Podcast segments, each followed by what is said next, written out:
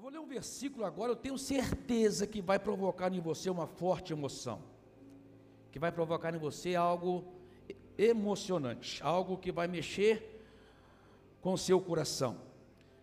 É 1 Pedro, primeira carta do apóstolo Pedro, capítulo 1, a partir do verso 3, diz assim: Bendito seja o Deus e Pai de nosso Senhor Jesus Cristo, que, segundo a sua grande misericórdia, nos gerou de novo para uma viva esperança, pela ressurreição de Jesus Cristo dentre os mortos, para uma herança incorruptível, incontaminável, e que não se pode murchar, imarcessível, guardada nos céus para vós, que mediante a fé estáis guardado na virtude de Deus para a salvação, já preste para revelar no último tempo.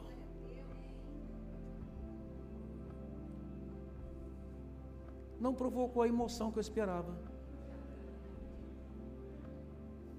não provocou a reação que eu esperava, Alexandre. Você prestou atenção no que eu acabei de ler? O tamanho da sua herança. Você tem noção da dimensão da sua herança conquistada por Jesus Cristo na cruz? Vou te ajudar. Benjamin, vem aqui. Vem aqui com o vovô. Benjamin é o meu neto caçula. Vem cá com o vovô, vamos ver se ele vem. Vem cá com o vovô. Vem, Moniz. Benjamin, eu estou aqui com o meu cartão, Benjamin. Ó, o cartão do vovô, olha, Benjamin. Benjamin, 60 anos de trabalho está aqui, Benjamin. Toda herança, toda essa economia do vovô está aqui, Benjamin. Toma, Benjamin. Ah.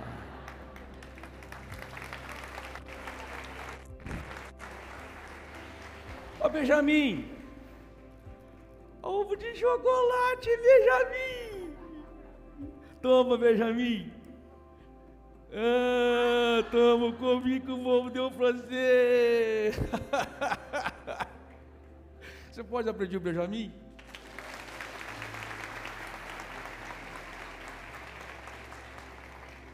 Por que, que o Benjamin abriu mão de toda a minha herança por causa de um ovo de chocolate? Falta de conhecimento, falta de revelação do que contém aqui, falta de revelação do conhecimento da dimensão de quantos ovos de chocolate tem, pode comprar esse cartão. E muitas vezes nós somos assim. Nós não temos tamanho, nós não temos noção do tamanho da nossa herança. E às vezes a negociamos por ovos de chocolate que esse mundo oferece. Eu vou ler um texto para vocês de um homem que eu admiro muito. Um homem chamado Nabote. No livro de 1 Reis, capítulo 21, diz assim: Algum tempo depois, houve um incidente envolvendo a vinha que pertencia a Nabote. Nabote de Jezreel. A vinha ficava em Jezreel, ao lado do palácio de Acabe, rei de Samaria. Acabe tinha dito a Nabote: Dê-me a sua vinha, para eu usar como horta, já que fica ao lado do meu palácio. Em troca, eu lhe darei uma vinha melhor, ou se preferir, lhe pagarei, seja qual for o seu valor. Nabote, contudo, respondeu: O Senhor me livre de dar a ti a herança dos meus pais. Uau. O que Nabote sabia, nós precisamos saber também. O valor da nossa herança. A dimensão e a grandiosidade da nossa herança. Pedro chama de imarcessível, algo que não se perde com o tempo, incorruptível, que nunca vai estragar, nunca vai se perder. Imensurável, algo que não tem como medir. A nossa herança em Deus, em Cristo Jesus, amado, é algo extraordinário. Quando Jesus morre na cruz, Ele nos torna co-herdeiro com Ele e de todas as promessas dadas por Deus. Mas muitas vezes nós não estamos vivendo debaixo dessa revelação. Sabe, Acabe nesse texto tipifica o próprio Satanás. Aquele que vai tentar de todas as formas negociar com você a herança que você tem em Deus. Veja que, primeiramente, ele quis trocar. Eu quero trocar com você, Nabote, essa vinha. A vinha era a herança de Nabote. Vinha de geração por geração na família de Nabote. Nabote disse, uma expressão bem moderna hoje, né? Deus me livre de dar a você aquilo que é minha herança. Deus me livre.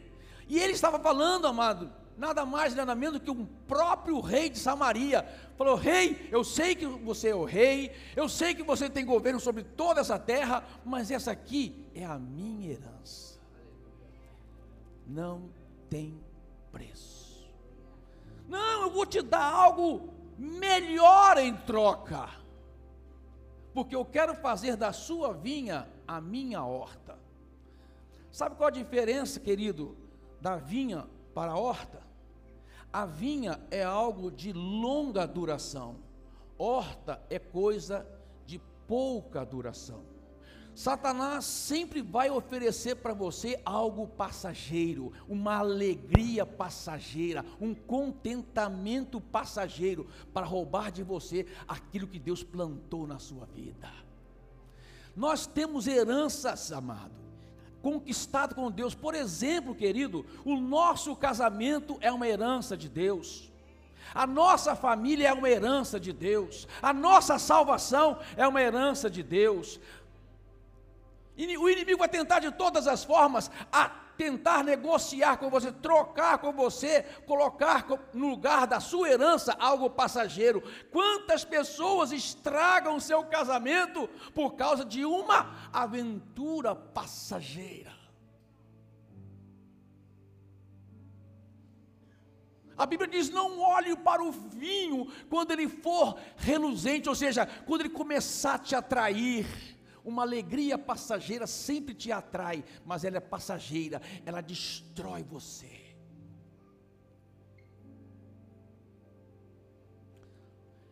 E vai querer colocar algo passageiro no lugar da sua salvação para dar uma. Ah, quantas pessoas trocam a sua salvação por algo que dá uma alegria passageira, como um vício? Como aquilo que hoje as mídias oferecem livremente para as pessoas acessarem, e aquilo dá um certo prazer momentâneo, uma alegria momentânea, mas vai roubar a sua herança em Deus.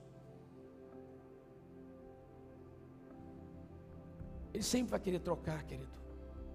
Sempre vai haver os acabes da vida oferecendo algo para substituir aquilo que custou o alto preço de Deus, o próprio Filho de Deus pregado na cruz. A sua salvação não tem preço.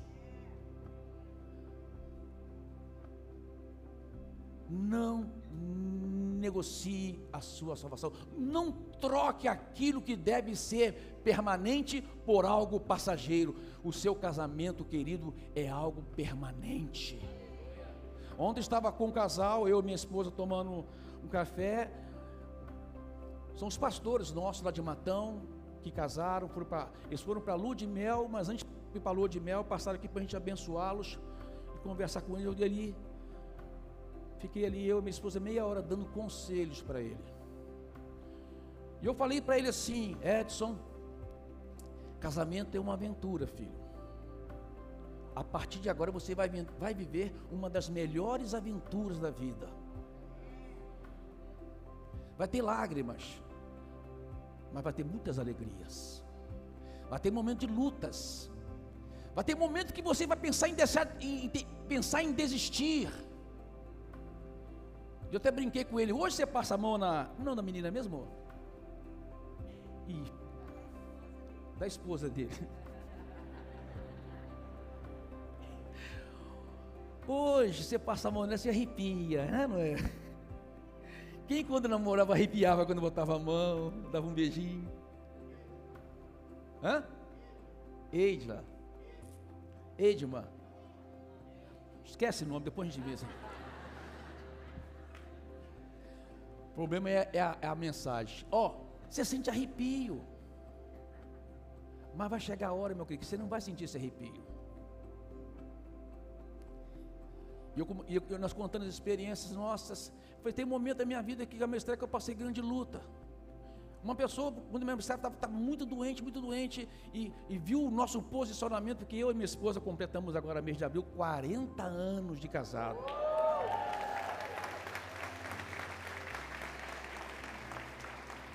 E uma vez uma pessoa falou, pastor, falou para mim assim, quando eu estava, mas estava tratamento, a pessoa falou assim: Nossa, pastor, quanto amor que você tem pela sua esposa, hein? E eu falei: Isso não é amor, isso é aliança.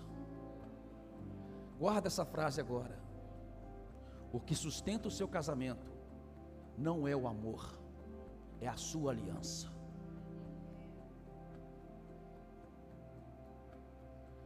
Satanás vai querer tentar negociar com você por algo passageiro queria colocar uma horta no lugar da sua vinha.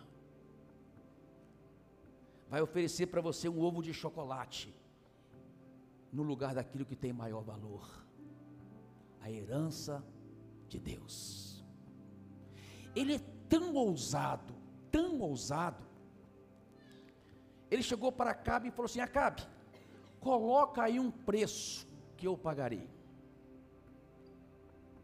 Pode colocar o preço. Quem é negociante aqui sabe que a melhor frase que você gostaria de ouvir de um, quando você for vender alguma coisa é essa, né? Coloca o preço que eu pago. Você já fica assim, ai, ai, ai, ai, ai, ai. Ai, ai, eu fui vendedor, gente, eu sei como é que é. Coloca o preço aí na bote. Eu pago, eu sou o rei. Eu abro meu caixa. Quanto que você quiser eu pago, porque eu tenho interesse nisso que você tem. Eu quero que isso que você tem agora seja meu. Coloca o preço na bote. Na bote diz: Não, eu não posso vender por preço algum. Você tem um valor monetário, mas eu tenho um valor eterno por isso. Você tem algo que pode mensurar através de uma contabilidade, de um saldo bancário, mas para mim essa herança é eterna, ela não tem preço. Ela não tem preço. Querido, ele é, ele é, tão ousado que ele chegou para o próprio Senhor Jesus, ali em Mateus capítulo 4, fala sobre a tentação de Jesus. A Bíblia diz que Jesus foi levado para o deserto pelo Espírito Santo, ou seja, quem levou Jesus para passar pelos 40 dias no deserto foi o próprio Deus. Mas quem aparece para Jesus lá no deserto? Na hora de fragilidade, na hora que Jesus estava com fome, cansado, e é nesse momento que nós ficamos frágeis, é nesse momento que às vezes nós pensamos em desistir, é nesse momento que nós começamos a questionar: será que vale a pena todo esse sacrifício que eu estou fazendo? É nesse momento que você começa a pensar: que, será que vale a pena eu, eu abrir mão de tantas coisas para entregar minha vida para Jesus e segui-lo fielmente? É nesse momento de fragilidade de alma, é nesse momento de fragilidade de existência e você não sabe para onde ir e nem como ir.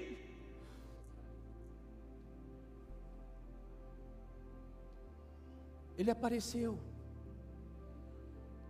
Jesus com fome, ele apareceu, disse: dá, pede para essas pedras transformarem-se em pães.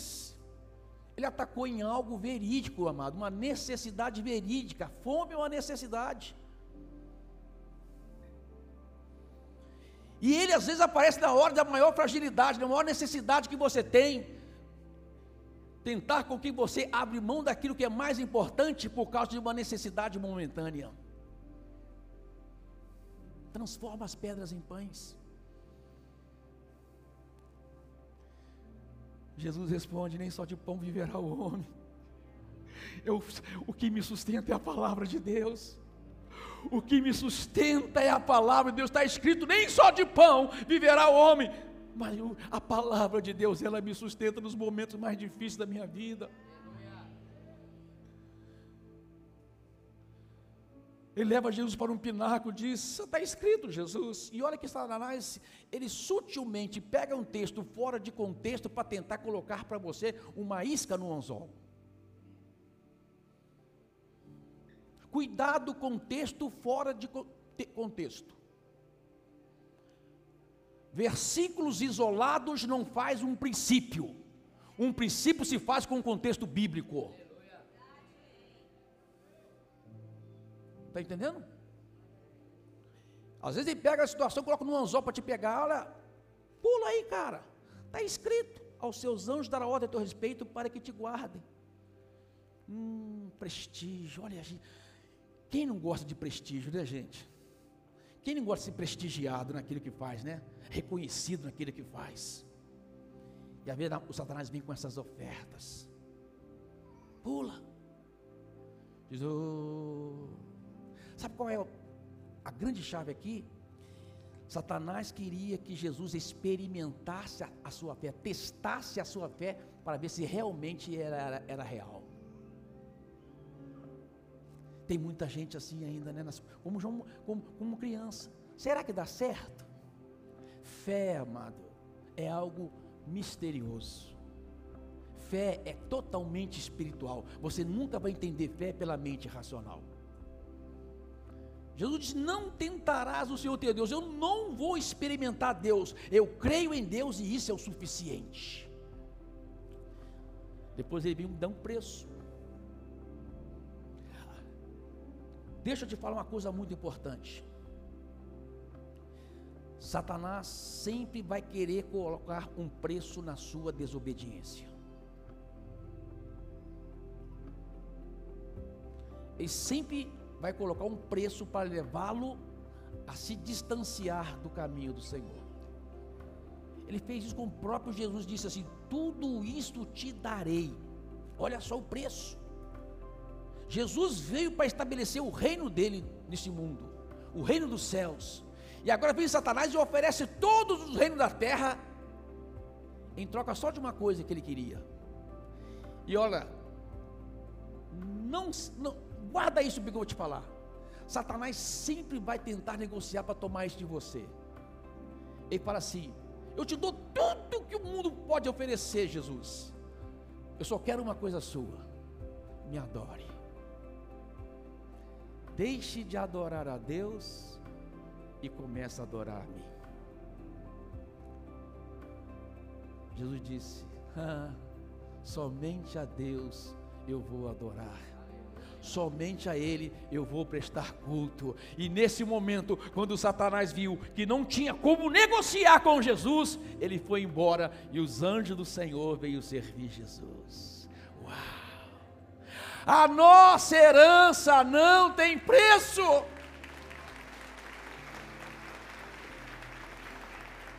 Não tem negócio, amada, a sua herança é algo maravilhoso, a sua herança é algo eterno. Você pode passar nessa trajetória de vida por momentos difíceis, na sua carreira espiritual, na sua trajetória cristã, no andar com Deus sobre essa terra. É como um casamento, a aventura que eu disse, vai ter momentos difíceis, vai ter momento de luta, vai ter momento que parece que a grama do vizinho é mais verde. Ele vai, ele vai mostrar para você uma mulher mais bonita, um, um, um, um marido mais simpático, mais cavalheiro. E essa trajetória de vida você vai ter sempre essa luta, amado. Mas você está vendo a herança. O Benjamin ainda não tem noção. O Benjamin não sabe ainda avaliar o tamanho da, do, do que, que continha naquele cartão de crédito. Para ele o importante é o chocolate. Amado, pare de ficar olhando para o chocolate e comece a mirar na sua herança. Comece a mirar na sua herança. E você vai dizer: vale a pena tudo isso. Vale a pena as lutas. Vale a pena, vale a pena. Por quê? Porque existe uma herança. Amados queridos, Nabote morreu, mas não negociou. Eu espero em nome do Senhor Jesus que Deus esteja levantando nessa igreja uma geração de crentes valentes, como Nabote, que o único meio pelo qual Acabes viu que poderia tomar dele algo que pertencia a ele era matando Nabote.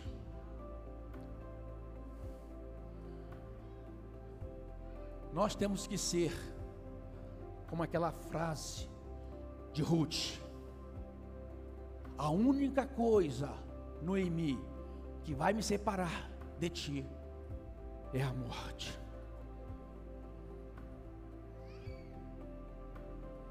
A minha herança não tem preço. A minha herança é algo que foi conquistado com preço do sangue do Cordeiro de Deus, a saber, Jesus Cristo. Jesus Cristo, Ele comprou de volta a minha herança, Ele resgatou o que eu tinha perdido, a minha herança. E quando eu tenho consciência do tamanho da minha herança, oh, tudo que o mundo oferece não é o suficiente. A alegria do, em Jesus é real. É real. A paz interior que você tem, só Jesus pode dar. A alegria interior que você tem, que só Jesus pode dar. Eu lembro-me quando a minha esposa fazendo tratamento de quimioterapia, radioterapia, careca, entrava no quarto, começava a orar, a glorificar a Deus. E eu ficava na sala prestando atenção. E eu falava, Deus, é só o Senhor que pode sustentar uma pessoa nessa condição. E ela saía do quarto, radiante de alegria, fervorosa em Deus. Uma vez eu pregando uma conferência na Bahia, ela estava fazendo uns curativos na cirurgia que ela fazia, que só podia fazer no HC. E ela queria viajar comigo. Eu falei, bem, eu vou aprender como é que faz e vou ensinar a enfermeira lá em Porto Seguro a fazer. Eu fui levar ela, a enfermeira da igreja. Eu fui levá-la. Eu sentei na sala esperando acabar, e eu ouvindo ela conversar, e, e só saía risada lá de dentro. Não tinha um gemido, não tinha uma reclamação, não tinha uma murmuração, não tinha, a menina não tinha não sentiu pena nem dó da Maristela, pelo contrário, saiu dali revitalizada, cheia de Deus. Como é que pode? Como é que pode? Eu às vezes com poucos problemas na vida não tenho essa alegria, com poucos problemas na vida não tenho essa, essa certeza, convicção de Deus.